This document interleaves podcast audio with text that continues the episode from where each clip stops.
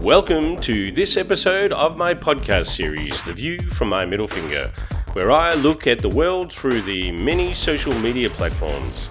This is the view through my middle finger, where your opinion matters, but the view always looks different from my middle finger. Social trends and challenges. It seems to be happening more often these days. That's right, the creation of new trends through the internet and social media, which is largely responsible for the trend becoming popular and being taken up by the masses. It's almost like a challenge which just must be met just so you can have bragging rights on the internet that you were able to do it, whatever it might be. It seems nothing is too much and everything is up for grabs in these high stakes of becoming the number one in the chosen challenge. Now, I'm not saying that some of these challenges don't have social benefits. You may recall the Ice Bucket Challenge to raise awareness for ALS or motor neuron disease. However, most challenges or trends come and go and are perpetuated through social media and a sheepish mentality to mimic what others do, driven by FOMO. And for those who don't know what FOMO is, it's the fear of missing out. In this episode of The View from My Middle Finger, we will look at trends and challenges that are perpetuated by the internet and social media. We will understand what drives people to follow these trends, and we will provide several examples which I'm sure many of you have tried or at least have heard of. Let's start this episode with the Ice Bucket Challenge, which started in 2014 and has raised millions of dollars for ALS. So, where did it all start? All right, we're back now in the social square for the very latest on the viral phenomenon. It's going crazy in everybody's Facebook feeds. It's called the Ice Bucket Challenge, if you haven't heard of it. You pour a bucket of ice cold water over your head for charity. So, what actually inspired it all in the first place? Take a look. It's the icy wake up call flooding the country. The Kennedys joining notables like Justin Timberlake, Martha Stewart, New Jersey Governor Chris Christie even joining in. And Canadian hockey player Paul Bissonnette soaked in bone chilling glacier water. Hundreds of thousands of social media users accepting the Ice Bucket Challenge, dumping ice water on your head, and daring others to do the same or donate to ALS research instead, helping to raise at least $4 million in just the past two weeks alone. We've seen probably a 10x increase in donations, but it's more about awareness. ALS, also known as Lou Gehrig's disease, impacts the brain and spinal cord, causing progressive paralysis. Pete Frates was diagnosed in 2012. It robbed the former Boston College baseball captain of his ability to walk and talk. It was his idea, though, along with fellow ALS patient Pat Quinn, to start the challenge. It's really beyond anything we could have imagined. His wife Julie says the campaign is a game changer. Before this, you know, so many people just did not understand what ALS was. We need people to rally around this cause, and if people will keep pouring buckets of ice over their head, then so be it. Let's look at some of the most memorable ice bucket challenges from the internet. This little girl from the UK takes the challenge with a very honest response to having a bucket of ice cold water poured all over her. I nominate Matthew, Adam, Chantal. Here we go. Ah! Fucking hell! And sometimes there were those who found it a little bit challenging to get the challenge right. Here we go. Um, ready? Yeah, I You got it. recording? Okay. Yeah, we're recording. two, three. I feel like a bride. Vanessa, why did you do rice? Huh? Why did you do rice? Because it's the rice bucket challenge. No, no, Vanessa, it's ice. I C E and water. What? That's why everybody jumps around because they're cold. Now you I've just. never, I've never seen a video. It might pay to watch some of the challenges to get the idea as to what you're meant to do before you do it. Now we go from what could only be viewed as a worthwhile cause to a challenge that could only be described as an inane set of challenges that went viral on TikTok. What the fuck? TikTok's an app where pretty much anybody can go viral. That's one of the things that draws people to the app in the first place. But unfortunately, the ways you go viral are usually participating in offensive, dangerous, and downright stupid challenges. Was it really worth it for a few hundred thousand or even a million views? You be the judge. I'm counting down the top 10 TikTok challenges that went way too far here for you on IO. Uh, hi! Welcome back to IO. I'm Charlotte. I've been serving you spicy trending news updates and disgusting burps since 2015 subscribe for a different take on the news and follow the IO team on social media. Starting off our list at number 10, the Mugshot Challenge. This one's a semi-controversial challenge, which is why it's not higher up on our list. It wasn't really controversial until James Charles did it and brought it into the mainstream. Everybody hates everything he does, so. So the Mugshot Challenge featured TikTok users recording themselves, applying smudged mascara and messing up their hair before posing in front of a blank white wall, sometimes with a piece of paper, sometimes without, you know, like a mugshot. Mostly it was a challenge where people showed off their makeup skills, but some people argued that the challenge glamorized incarceration and domestic violence. Regardless, the mugshot challenge racked up tens of millions of views before James Charles jumped on the bandwagon. After he did, he got a lot of criticism from victims who said that violence isn't a joke, a trend, or something to make light of. Safe to say, attempt this challenge with caution and with the assumption that you'll probably get hate for it. At number 9, the Pee Your Pants Challenge. Need I say more? Next up at number 8, just kidding. So TikTok users started the Pee Your Pants Challenge, where, you guessed it, you pee your pants. But you also have to have like a really deadpan look on your face. Creepy. Pretty creepy. Ain't no employer is gonna hire you after they find a video of you peeing your pants on the internet. Which is why a hefty amount of the video submissions have actually been deleted. But apparently the Pee Your Pants challenge was started by a 19 year old filmmaker and comedian called Liam Wire, who created the challenge as a parody of the other challenges that have gone viral in an attempt to show how stupid they are. Even he was surprised that it became a trend. But uh, also, he deleted his original Pee Your Pants challenge video, and I don't blame him. At number 8, the Cardi B WAP Dance Challenge. One of the best parts of Cardi B's song WAP was the TikTok dance challenge that came with it. I love the song to begin with, but the dance, like, so cool. The thing is though, you could tell by watching that the choreography is really difficult and shouldn't honestly be attempted by anyone that isn't a professional dancer or an athlete. But that's not how you go viral, is it? The choreography was created by Brian Esperon and the video racked up millions of views. Huge TikTok stars jumped on the challenge as well. And it wasn't before long where people were actually reporting that they were popping out knees, ending up in the hospital after attempting the challenge. One TikTok user was taken to the hospital in a stretcher where her knee was popped back into place. And at the very least, you will end up with bruises, a pinched neck, and you'll probably have trouble walking for a week. But uh, you probably get a viral TikTok out of it. Maybe Cardi B will share it on her Instagram. So decision's up to you. Don't say I didn't warn you.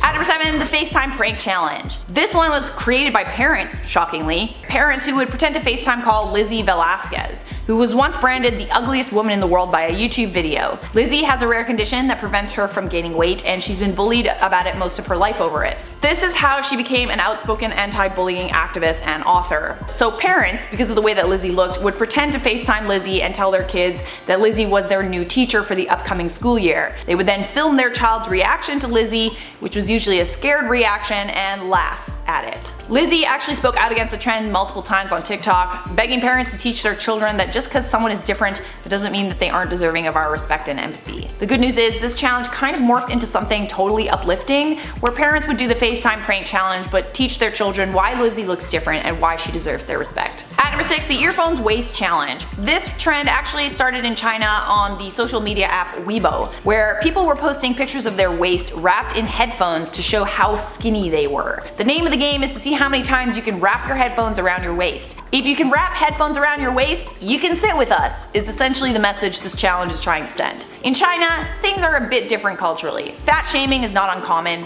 In fact, it's pretty socially acceptable. Just look at all the times when Chinese celebrities gain a little weight, internet users go crazy, and so do tabloids. The beauty standard in China and in Asia in general is much different, in that women and girls are expected to be a lot smaller. This is evident in the sizing in China. I felt like when I was shopping in China I had to go with like XXXL. But I'll admit, I wanted to try this challenge when I saw it, and I low key did. And I felt bad about myself because I couldn't wrap my headphones around my waist more than once. This challenge is exactly the kind of thing that causes people to begin an eating disorder or to relapse after already having an eating disorder. Halfway there at number five, the Autism Challenge. Yes, you heard that correctly. The Autism Challenge essentially mocked and bullied people with disabilities, specifically people with autism. The challenge submissions featured people mocking those on the spectrum by mimicking movements and dance moves. Essentially, this trend was mass bullying those with disabilities. The challenge prompted the Autism Society to campaign for TikTok to remove the videos from the platform, saying, The Autism Society demands that TikTok condemn and shut down the offensive autism challenge that mocks people with autism and other disabilities. In response, a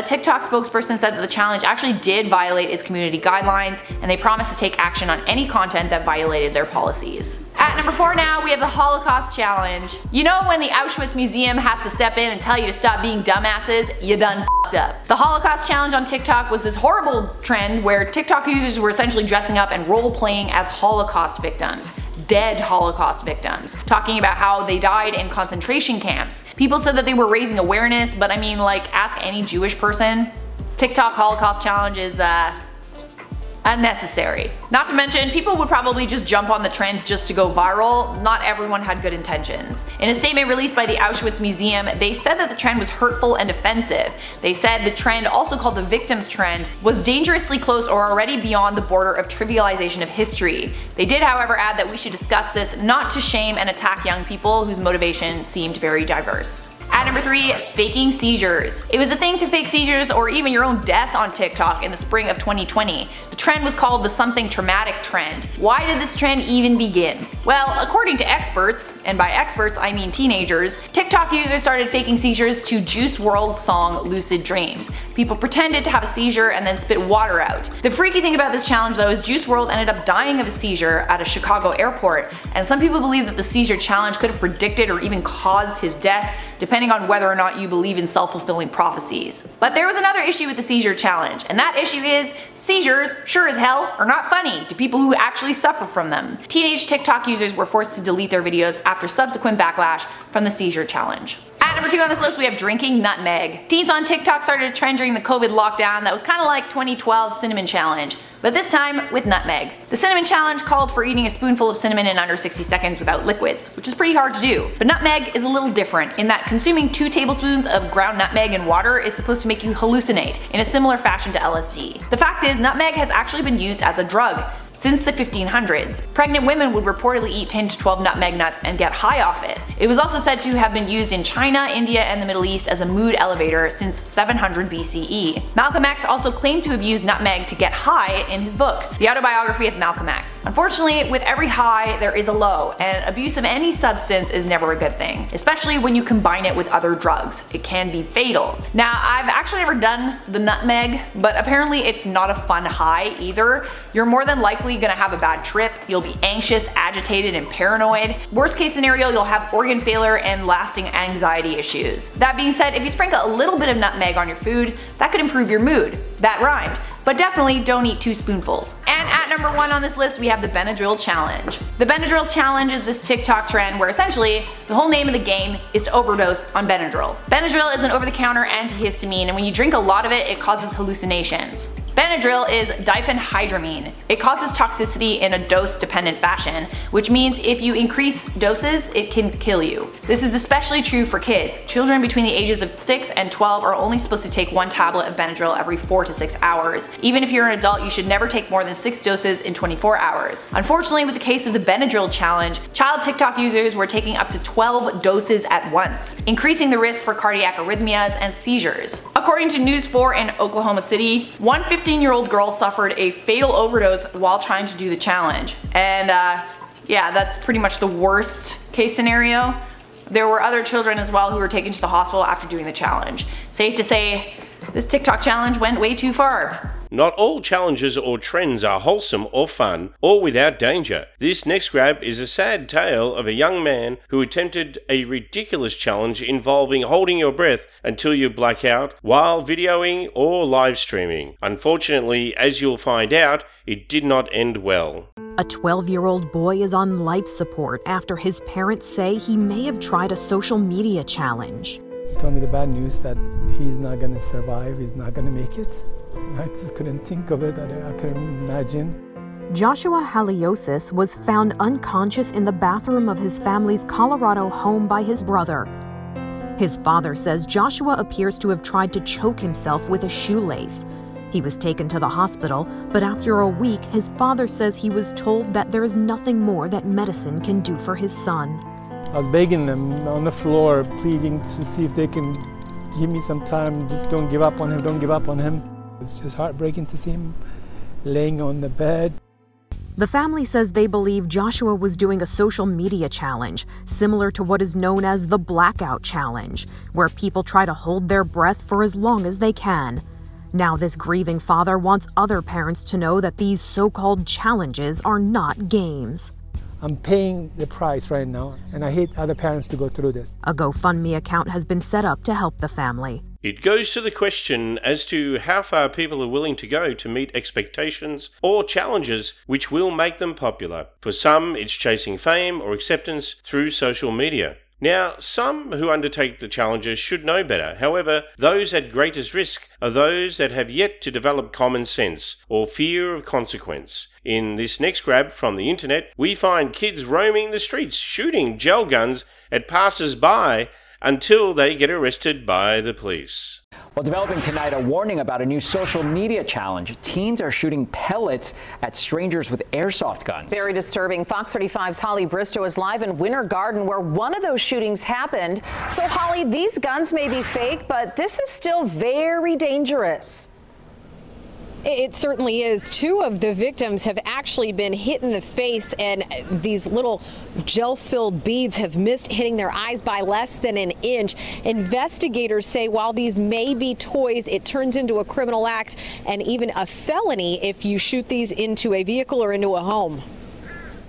All right, it's going to be one of those Orbeez guns. It's the same same occurrence that happened yesterday that we have two in custody for, and I got three over here. Five Volusia County teens handcuffed in the last week and charged after deputies say they shot innocent bystanders with airsoft gel blaster guns like these. So there's little green pellets in here, the little plastic ones. They're too slippery. Yeah, they're like little plastic. All right, we'll take those for evidence. Law enforcement agencies from New Smyrna Beach to Ocala putting out a warning saying this so called Orbeez challenge can get you in big trouble.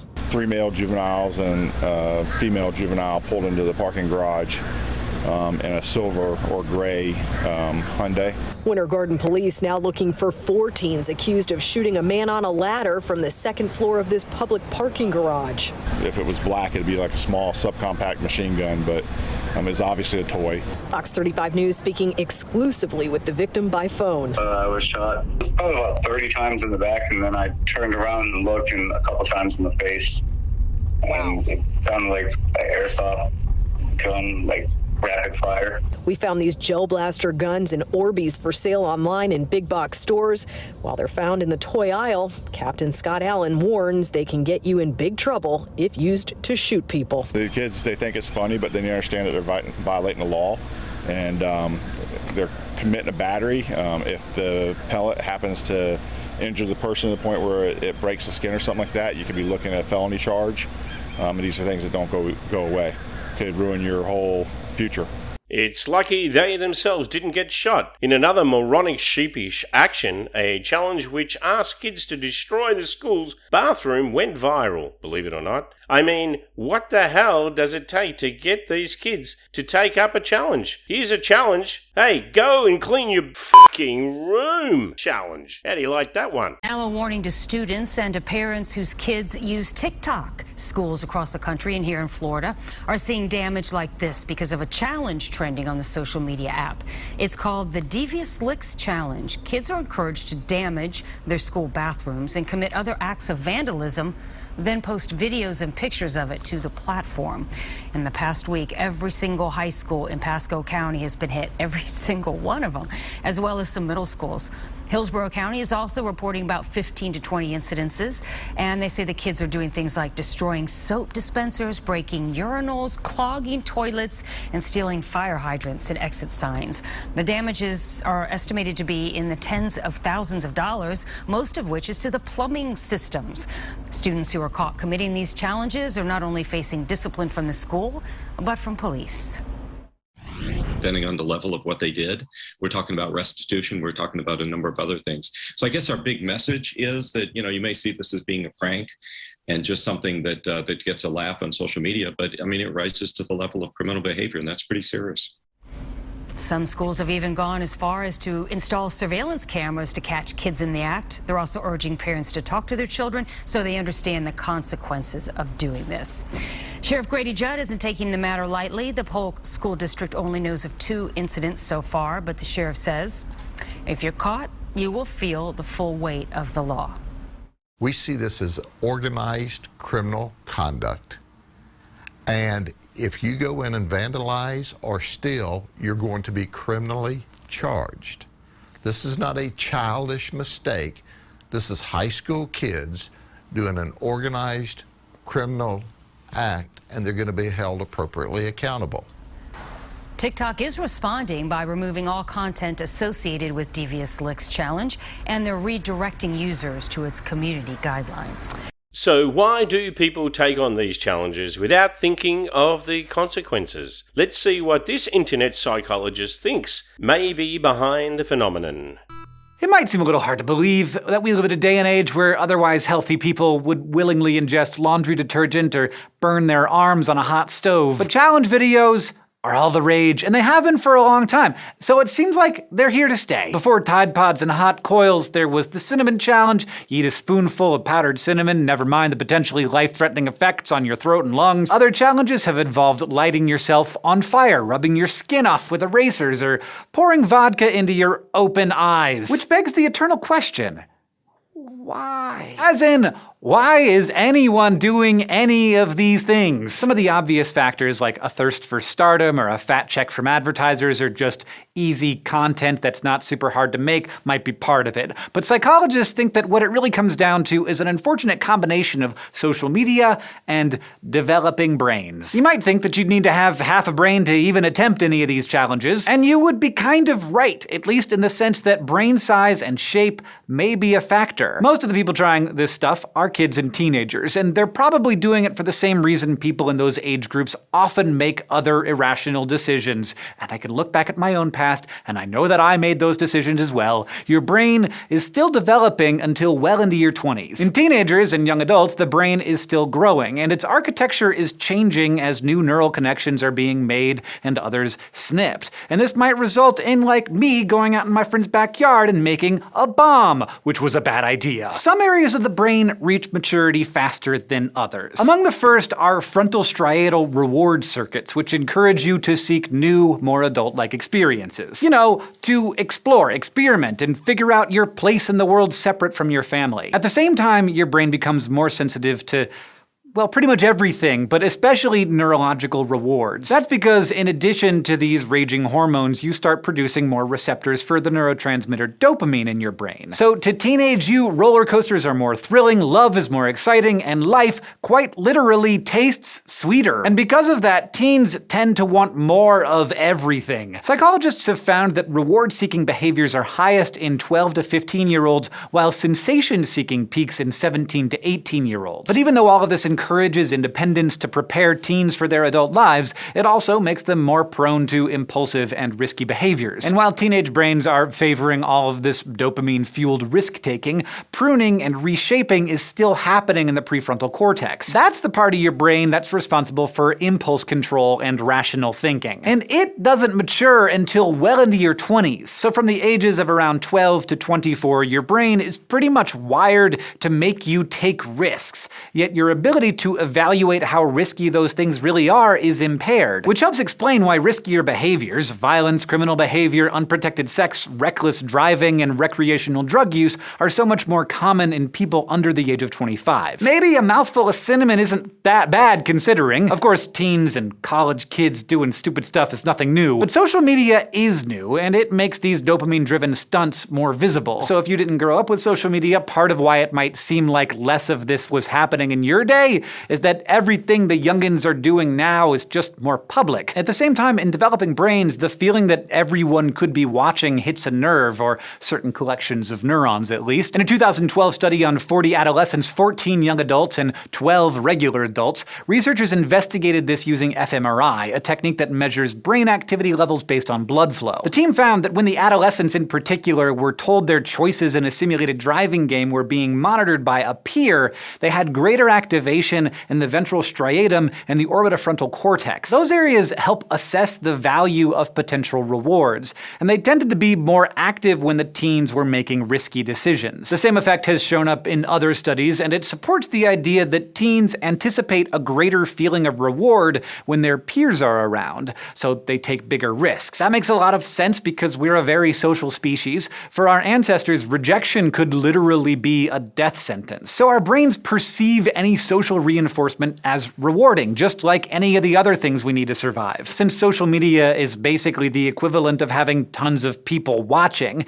that can feel like a lot of potential extra reward, maybe enough to make eating laundry detergent seem worth it. For example, a 2016 study of 32 teenagers found that those early developing frontostriatal reward circuits activated more when they looked at photos they'd posted that got more likes. Meanwhile, when they looked at pictures of their peers doing risky things like underage drinking, they had less activity in the areas of the brain associated with cognitive control.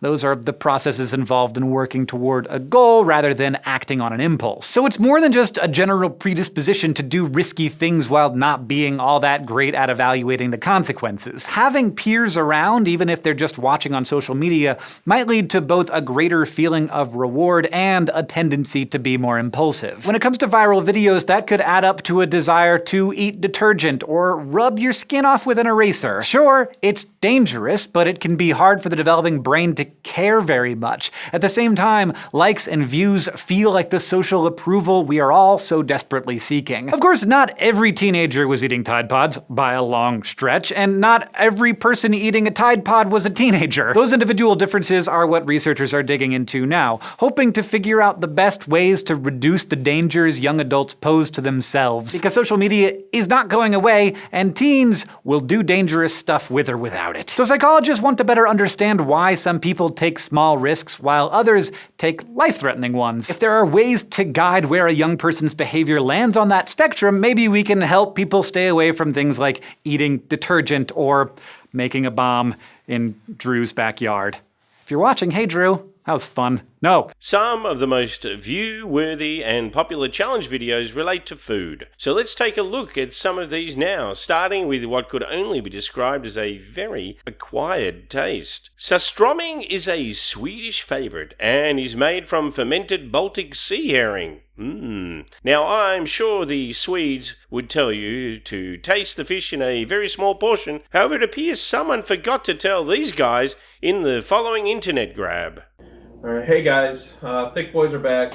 We have another challenge, and this is one that I've been dreading. Uh, this was purchased for us to try. It is called Surströmming. Now, it's a Swedish fish or Swedish product that they that they uh, typically eat there, which they thoroughly enjoy. However, here in America, we're not typically used to this type of thing. Uh, it is a fish. It's a herring uh, from the Baltic Sea that is aged for six months, And and, it's, fermented. it's fermented. Yeah. Uh, it's fermented before it's canned, and it's supposed to be the smelliest food in the world. It's going to be much more pungent. I will say that. Is that door open enough? We were going to do this outside. Why are you covering your face? You- okay, I'm going to do it too. All right, let's go. I want to laugh when it cracks open and squirts right on your face. I came prepared with a puke bucket just in case.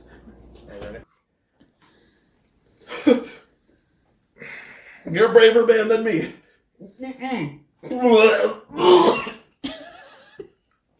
Now, while the eating of fermented fish may have made you dry reach, it pales into insignificance when you compare it to the world of competitive eating. So let's look at what this type of challenge does to your body. This is Nela Zisser. She ate a 10,000 calorie English breakfast in 42 minutes 20 eggs, 3 pounds of meat, and almost a whole pound of butter.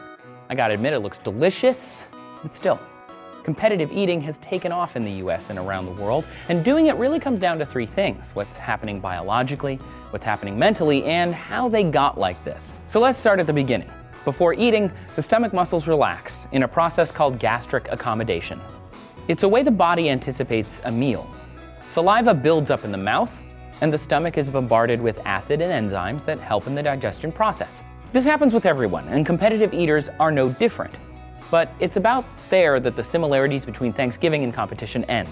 When you eat, your body has systems to tell you when it's full.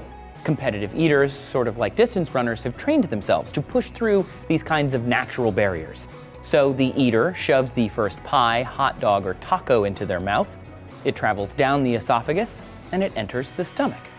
The stomach recognizes that this is food and it starts to stretch to accommodate. A regular human stomach starts out about the size of a clenched fist and can expand five-fold, but a competitive eater's stomach can stretch quite a bit more. A study from 2007 published scans of a competitive eater's stomach before, during, and after he ate 36 hot dogs. This is a human. Before shoving these tube steaks into his body, his stomach looks pretty wrinkly, kind of like an uninflated balloon.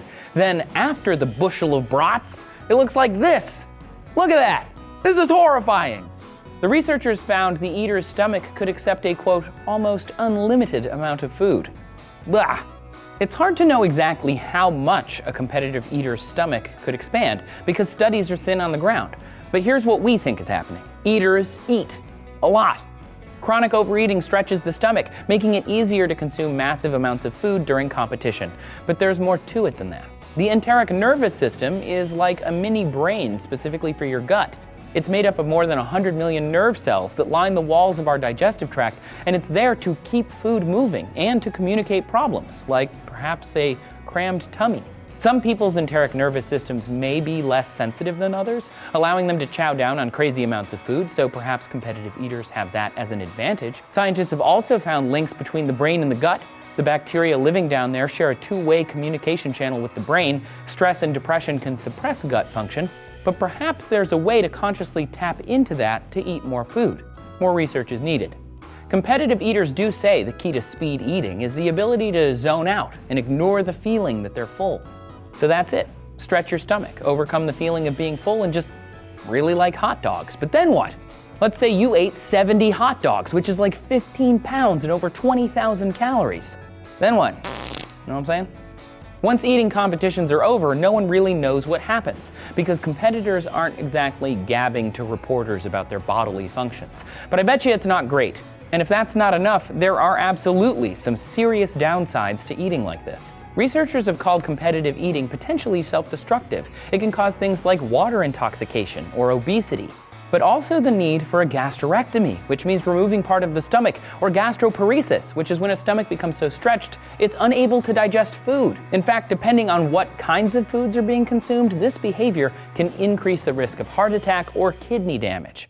But aside from that, eaters also risk something basic choking during these challenges.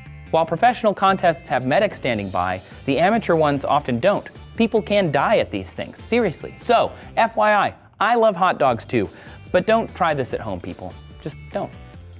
I do like hot dogs though. Kind of hungry. Now, let's look at some of the crazy challenges and trends that really went viral and which reached a huge audience and therefore followers keen to follow these trends. 10 internet crazes that went too far. Number 10, the Kylie Jenner Challenge. According to the American Society of Plastic Surgeons, more than 27,000 lip procedures took place in the US in 2015. That's one procedure performed every 20 minutes. And while getting the fuller pout can cost up to $2,000, for those who didn't want to splash out on the cost that year, there was the Kylie Jenner Challenge. YouTuber Jenna Marbles is said to have started the craze by uploading a video which jokingly told viewers to use the shot glass suction method to get bigger lips like Kylie. In months, the video had over 4.5 million views. Dermatologic surgeon Dr. Dendy Engelman warned that not only can significant pain, swelling, and bruising result from these suction techniques, but there is potential risk for scarring and permanent disfigurement with repeated attempts. And this is exactly what happened when the internet craze went too far. Thousands of participants posted videos or photos of themselves attempting to temporarily enlarge their lips, and for many of them, it left long term damage. Number 9 Pokemon Go. Pokemon Go is a game for mobile devices in which the player can capture, train, and battle digital Pokemon characters in real life locations, thanks to GPS enabled camera smartphones. It racked up over 100 million downloads by the end of its release month in July 2016, making it one of the most popular downloaded mobile apps ever. But the craze was linked to an increase in the number of traffic accidents. Two professors from Purdue University in Indiana researched the game's effect on traffic accidents by studying data from one county in the state between March 2015 and November 2016. Analysis of the data found that while the number of accidents increased across the entire county, the likelihood of an accident occurring within 100 meters of a Pokestop was 26.5% higher. The study concludes that $500,000 worth of vehicle damage, 31 injuries, and two deaths in the county appear to have been related to the Pokemon Go craze. Number 8. Hashtag YOLO. YOLO is an acronym for You Only Live Once, and is often used as a hashtag to denote out of the blue or irresponsible behaviour. It was popularised in 2011 after featuring on the single The Motto by artist Drake. The craze was so popular that ABC noted that 36.6 million tweets have included the YOLO acronym since it first transpired. Rap artist Tyga used YOLO when he got his tattoo on his face, while Zac Efron even has a tattoo of YOLO itself on his hand but some people took the concept a bit too far. In 2012, 21 year old Ervin McKinness used the acronym while he essentially live tweeted his drunken car crash, which led to his death. He used his Twitter account to broadcast that he was speeding and drink driving before including the YOLO hashtag just minutes before the car crashed in Ontario, Canada, and killed everyone inside. The car went through a red light and crashed into a wall at the speed of 120 miles per hour. Number 7. The Fire Challenge. The depths of stupidity on the internet never seem to end, as evidenced by the Fire Challenge. This pain endurance task entails the participants dousing themselves in flammable substances before setting themselves alight.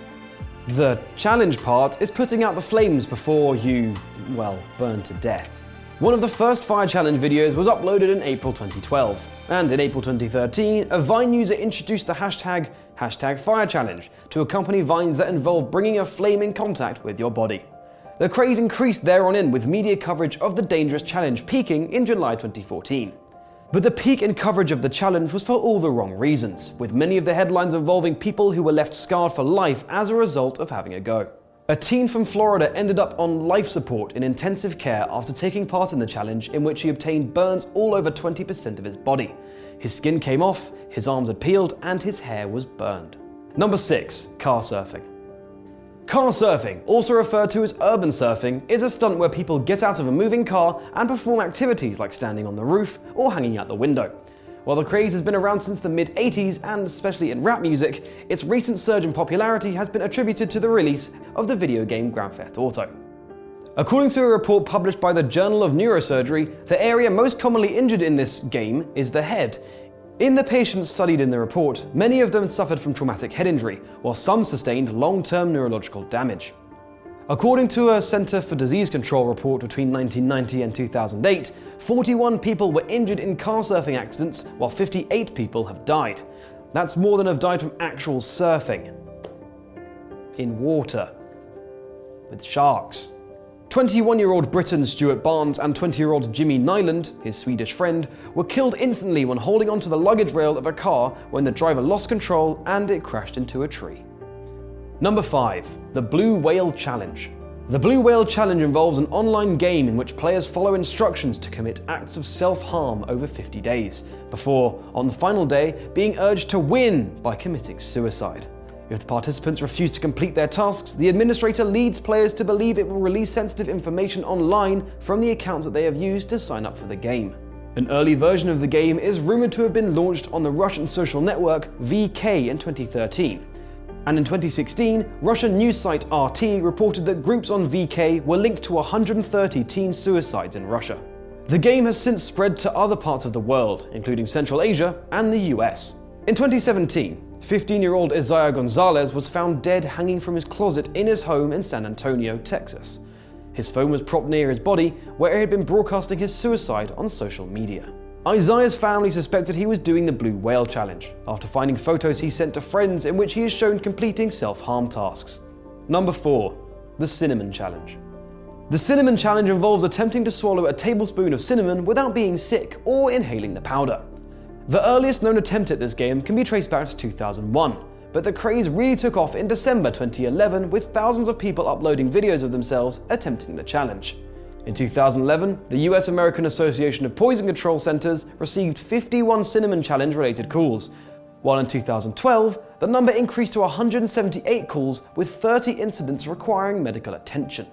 While challengers may see it as harmless fun, and in some cases it may well be, that was far from the case for 13 year old Dutch boy Jermaine after his attempt at the Cinnamon Challenge went horribly wrong in 2015. He fell unconscious and hit his head on a tree, leaving him in a coma for five days. Number 3. Aerosol Challenge. The aerosol challenge is a relatively recent internet craze that involves spraying aerosol deodorant directly onto bare skin for as long as possible. The aim being to see who can endure the pain for the longest. But the closeness of the spray causes the skin to intensely burn and leaves horrific marks. The British Skin Foundation warned that, short term, it is both painful and damaging, but prolonged exposure could lead to permanent damage or disfigurement. And this is exactly what happened to a 12 year old girl from Glasgow who was left scarred for life and faced skin grafts after taking part in the craze, which left her with a hole burned in her arm. The craze is similar to one a few years ago called the Salt and Ice Challenge, which saw teenagers compete over skin burns. It involved people burning themselves by holding a piece of ice to a layer of salt on their skin. Number 2. The Pass Out Challenge. This internet craze hardly needs an introduction. I mean, you can kinda get it from the name. But in essence, it's a choking game which has been around since 1995, in which time has been the root cause of several deaths. The game sees youngsters film themselves choking before posting the footage online, not realizing they can kill themselves or cause lasting damage. It is designed to induce a natural high by depriving the brain of oxygen, which can only be done by extensive hyperventilation or strangulation. Strangulation bruises the throat, which swells up and blocks the airways, preventing oxygen from getting to the lungs. It is yet another craze that went too far, resulting in 82 deaths in the US between 1995 and 2007, and is a craze which is still not ground to a halt. In 2016, 12 year old Carnell Horton from Birmingham is believed to have lost consciousness and suffocated after taking part in the dangerous online craze. He was taken to hospital but could not be saved. And number one, the Hot Pepper Challenge. The Hot Pepper Challenge is a popular dare game involving eating extremely hot peppers, usually the ghost pepper. Since 2011, the game has become well known for the extreme side effects, such as profound sweating and vomiting, and thousands of videos of people attempting the challenge have been uploaded onto YouTube. In November 2011, the comedy website Rooster Teeth uploaded a video titled Ghost Pepper Challenge, featuring three men eating ghost peppers. Today, it is the seventh hottest pepper in the world, and the first pepper to measure over 1 million Scovilles, the scale used to measure the spiciness of food. To give you an idea, Tabasco sauce is only 7 to 8,000 on the scale. The popularity of this craze really took off in 2012, when YouTuber Glozell Green uploaded a hot pepper challenge video. The video currently has over 34 million views, but not everyone could handle the pepper as well as Glozell Green. A man spent 23 days in hospital after doing the challenge when the pepper burned a hole in his windpipe. He underwent surgery and medics found a 2.5 centimeter hole which could have killed him. What the fuck? Jeez, how far are people willing to go to imitate what others do online? It seems to any length, even to the point of injury or death. Or do they? Perhaps not all we hear or see on the internet is completely truthful. You think so? And maybe perpetuating the story is designed to get a greater publicity. Well, at least that's what the following contributor to this episode believes. Internet challenges are a fickle beast. They can do a lot of good for the world, but they can also harm. However, more often than not, the danger of the latest internet challenge is blown way out of proportion, with articles claiming everyone is doing it for the sake of generating outrage. It's easy to breed worry about children eating Tide Pods, or breaking backs over milk crates, or destroying entire school bathrooms in the form of devious licks, thus perpetuating the awareness and longevity of each of these activities. However, in most cases, challenges are often completely fabricated in terms of how likely to kill they actually are, as teenagers are less likely to blindly follow others than you might think. In order to understand why people do these so called challenges and why they're so popular, we first have to define the act. After all, this is something more or less specific to internet culture, and as a result, it has its own specific rules. Whilst it doesn't seem to possess any standard definition, Wikipedia describes an internet challenge as recording an action and daring others to repeat it. However, this definition is fairly inaccurate and outdated, as there is often no need to dare others to copy an action once it is uploaded and shared with millions. The Milk Crate Challenge was only named as such because it took on the functionality and structure of an internet challenge. Originally, it was only called the Milk Crate Game. Devious licks are another fantastic example. Often it's described as a challenge, but it more so takes on the form of a trend. Broken bones and stolen soap dispensers aside, challenges have the power to change society, actually improving the lives of others. This is why it's important to understand how they're presented in media and why Internet Challenge became such a massive buzzword over time. Almost every challenge has been recorded as dangerous by the media, as a wacky new ploy that obviously inferior newer generations are killing themselves with. This results in what can be described as a moral panic, a widespread irrational fear often boosted by social media, wherein an echo chamber takes everything to the worst case scenario. Despite the ALS Ice Bucket Challenge raising a quarter of a billion dollars for charity and research in only eight weeks, it too was often demonized online. It taps into the fear surrounding new technology, a fear of the unknown, and the inability to understand new culture. If you take a look at any of the articles online attempting to define challenges, they'll often reference outdated social media spaces such as Blogspot or Google Plus as key contributors to promoting trends. Often, this will be accompanied by obligatory news bulletins screaming about the end of the youth today because they're too stupid to not kill themselves following all the other teens. Of course, there is some merit in assuming kids are doing something simply because other kids are doing it. That's a well documented social phenomenon, but sometimes this fact is taken advantage of and sensationalized just for more outrage and views. The classic line, if it bleeds, it leads, is somewhat responsible for the negative perception the world tends to hold against challenges, as it's true that showing evidence of people being harmed by these acts sells far better than reports of them being safe. Teenagers and kids tend to be one of the most vulnerable groups in society. Aside from social media, they're written off to the side as unable to defend themselves or have a voice, considering the institutions that sell the biggest stories are often staffed by older people. Hence, it's easy to demote them as willing to follow anything when quite often it's not everyone who is taking part. It's just a select few that get a lot of attention. This animosity towards teenagers can be proven simply by Googling any of the biggest challenges to exist in the past two decades, and it's clear they're often deemed responsible for causing harm. So let's take a look at the challenge timeline and how each of the biggest internet fads have been treated to a moral panic. It could be argued the longest running internet challenge is that of the Cinnamon Challenge, which was first documented online in 2001. It is found to be dangerous as it fills lungs with clogging dust when breathed in. Then, planking took the world by storm from 2010 to 2011, and whilst it was a simple act of pretending to be a wooden plank, it was also deemed incredibly dangerous as people fell off of buildings and great heights. You wouldn't think the Harlem Shake from 2013 was dangerous, considering it was just a bunch of people dancing, but college students did it on a plane, allegedly warranting an investigation from the feds. The ALS Ice Bucket Challenge that swept 2014 was probably the most socially responsible challenge, raising awareness for amyotrophic lateral sclerosis and earning up to a quarter of a billion dollars for research and charities in just eight weeks. Of course, it was then discovered that the challenge was deadly and can kill, according to Forbes. Then, the Great Bottle Flip Mania of 2016 was banned by some schools over safety fears, which of course was reported widely on. The Tide Pod Challenge of 2018 is perhaps one of the biggest trends people talk about when it comes to the internet. It started off as an ironic joke, with memes about them being a forbidden snack exploding in 2017, leading to articles about them being eaten, fabricated, and misrepresenting it as a deadly new challenge. People pretended to eat them by biting into them or putting them on pizza, but it got so blown out of proportion by the media that it caused a moral panic and is still commonly referenced today. While some were allegedly hospitalized as they ingested laundry detergent, perhaps by accident, no one actually died. Hot off the heels of Tide Pods was the condom snorting challenge, which never actually happened yet was utilized as an example of teenage stupidity. The Milk Crate Challenge of August and July this year elicited a ton of warnings from doctors after they were approached by journalists, but there were few, if any, records of direct hospitalization.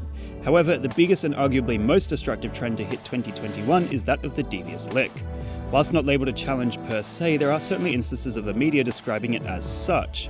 It has actually destroyed entire school bathrooms and has become one of the most popular trends to sweep the internet given its immediately violent and visceral nature, although it has seen students basically incriminating themselves after being recorded stealing school property.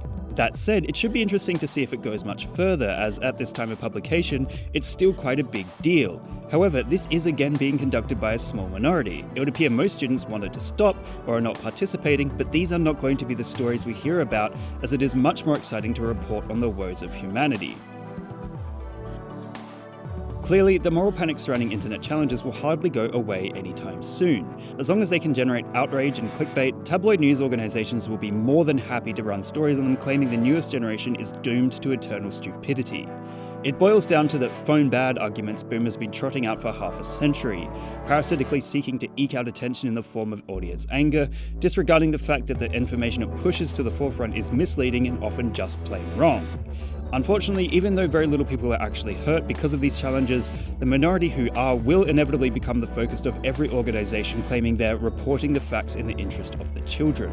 The children, of course, conveniently being unable to voice the real story themselves, except perhaps in the form of being angry about devious licks, which may point toward larger solidarity and truth in the future.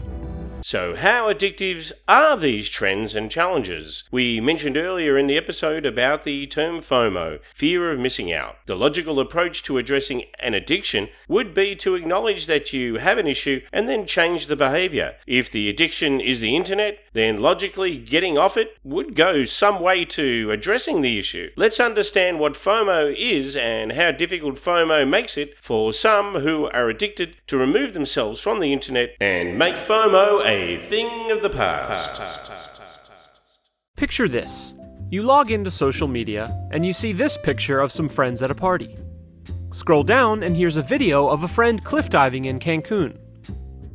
A number of friends are talking about Garden Cop and you haven't seen it yet. And now you start feeling something called FOMO, or fear of missing out. FOMO is the anxiety we experience when we feel there's something exciting happening elsewhere and we're not a part of it. It's been around for a long time, but these days it's triggered mostly by posts on social media. Social media gives us instant access to the activity of our friends. That's what it's there for. And this can be a good thing, but it also makes it all too easy for us to compare our lives to theirs. This can lead us to second guessing our decisions and feeling insecure in general. It can even get to the point when there's a looming sense of FOMO even when we're not online. So, how do we kick this FOMO? An answer that might quickly spring to mind is to simply quit social media. But that's not practical for a lot of people. Instead of quitting, you can try limiting your time on it or even just taking a few days off. This can give you a chance to focus on what's important in your life and enjoy the things that you are doing without comparing them to others. The lives of our friends do sometimes look pretty exciting online, but let's put some quotation marks around the word lives. Their social media activity isn't their actual life per se. It's more of a highlight reel of exciting things they've posted to contribute to their online identity. It's easy to see these highlights and think, my life just isn't as exciting as theirs. But what we're usually not seeing is what's going on behind the scenes the negative things or the boring routine of their day to day lives. They may post something awesome, but in the grand scheme of things, it's just a short snippet of their day. The odds are, when they're not out doing these awesome things, they probably experience just as much FOMO as you do. So, what does all the stress from FOMO and addiction to spending time on the internet do to a person, and how does it affect our brains? With social media sites being used by one third of the entire world, they've clearly had a major influence on society. But what about our bodies? Here are five crazy ways that social media and the internet are affecting your brain right now. Can't log off? Surprisingly, 5 to 10% of internet users are actually unable to control how much time they spend online. Though it's a psychological addiction as opposed to a substance addiction, brain scans of these people actually show a similar impairment of regions that those with drug dependence have. Specifically, there's a clear degradation of white matter in the regions that control emotional processing, attention, and decision making. Because social media provides immediate rewards with very little effort required, your brain begins to rewire itself, making you desire these stimulations, and you begin to crave more more of this neurological excitement after each interaction. Sounds a little like a drug, right? We also see a shift when looking at multitasking. You might think that those who use social media or constantly switch between work and websites are better at multitasking, but studies have found that when comparing heavy media users to others, they perform much worse during task switching tests. Increased multitasking online reduces your brain's ability to filter out interferences and can even make it harder for your brain to commit information to memory. Like when your phone buzzes in the middle of productive work. Or wait, did it even buzz? Phantom vibration syndrome is a relatively new psychological phenomenon where you think you felt your phone go off, but it didn't. In one study, 89% of test subjects said they experienced this at least once every two weeks. It would seem that our brains now perceive an itch as an actual vibration from our phone. As crazy as it seems, technology has begun to rewire our nervous system, and our brains are being triggered in a way they never have before in history. Social media also triggers a release of dopamine, the feel good chemical. Using MRI scans, scientists found that the reward centers in people's brains are much more active when they're talking about their own views as opposed to listening to others. Not so surprising, we all love talking about ourselves, right? But it turns out that while 30 to 40% of face to face conversations involve communicating our own experiences, around 80% of social media communication is self involved. The same part of your brain related to orgasms, motivation, and love are stimulated by your social media use, and even more so when you know you have an audience. Our body is physiologically rewarding us for talking about ourselves online. But it's not all so self involved. In fact, studies on relationships have found that partners tend to like each other more if they meet for the first time online rather than with a face to face interaction. Whether it's because people are more anonymous or perhaps more clear about their future goals, there's a statistical increase in successful partnerships that started online. So while the internet has changed our verbal communication with increased physical separation, perhaps the ones that matter the most end up even closer. As I do at the end of each of my podcasts, I withdraw my middle finger and dial down the sarcasm and let me increase the level of sincerity. Is it too late to pull back from the brink? Can we all perhaps get some time away from the internet and social media and overcome the FOMO? That may be a question for all the listeners to the view from my middle finger. I would like to take this opportunity to thank the growing following we have been receiving for the show and from the many emails we've been receiving and suggestions, we will continue to present interesting topics with a view middle finger style. We would love it if you could spread the word on the View from My Middle Finger podcast to your friends and strangers. I'm your host, DGAF, and this has been The View from My Middle Finger. You can listen to my podcast episodes on Spotify, Amazon, Apple, and wherever good podcasts are found. You can also check out our website. Just search for tvfmmf.com.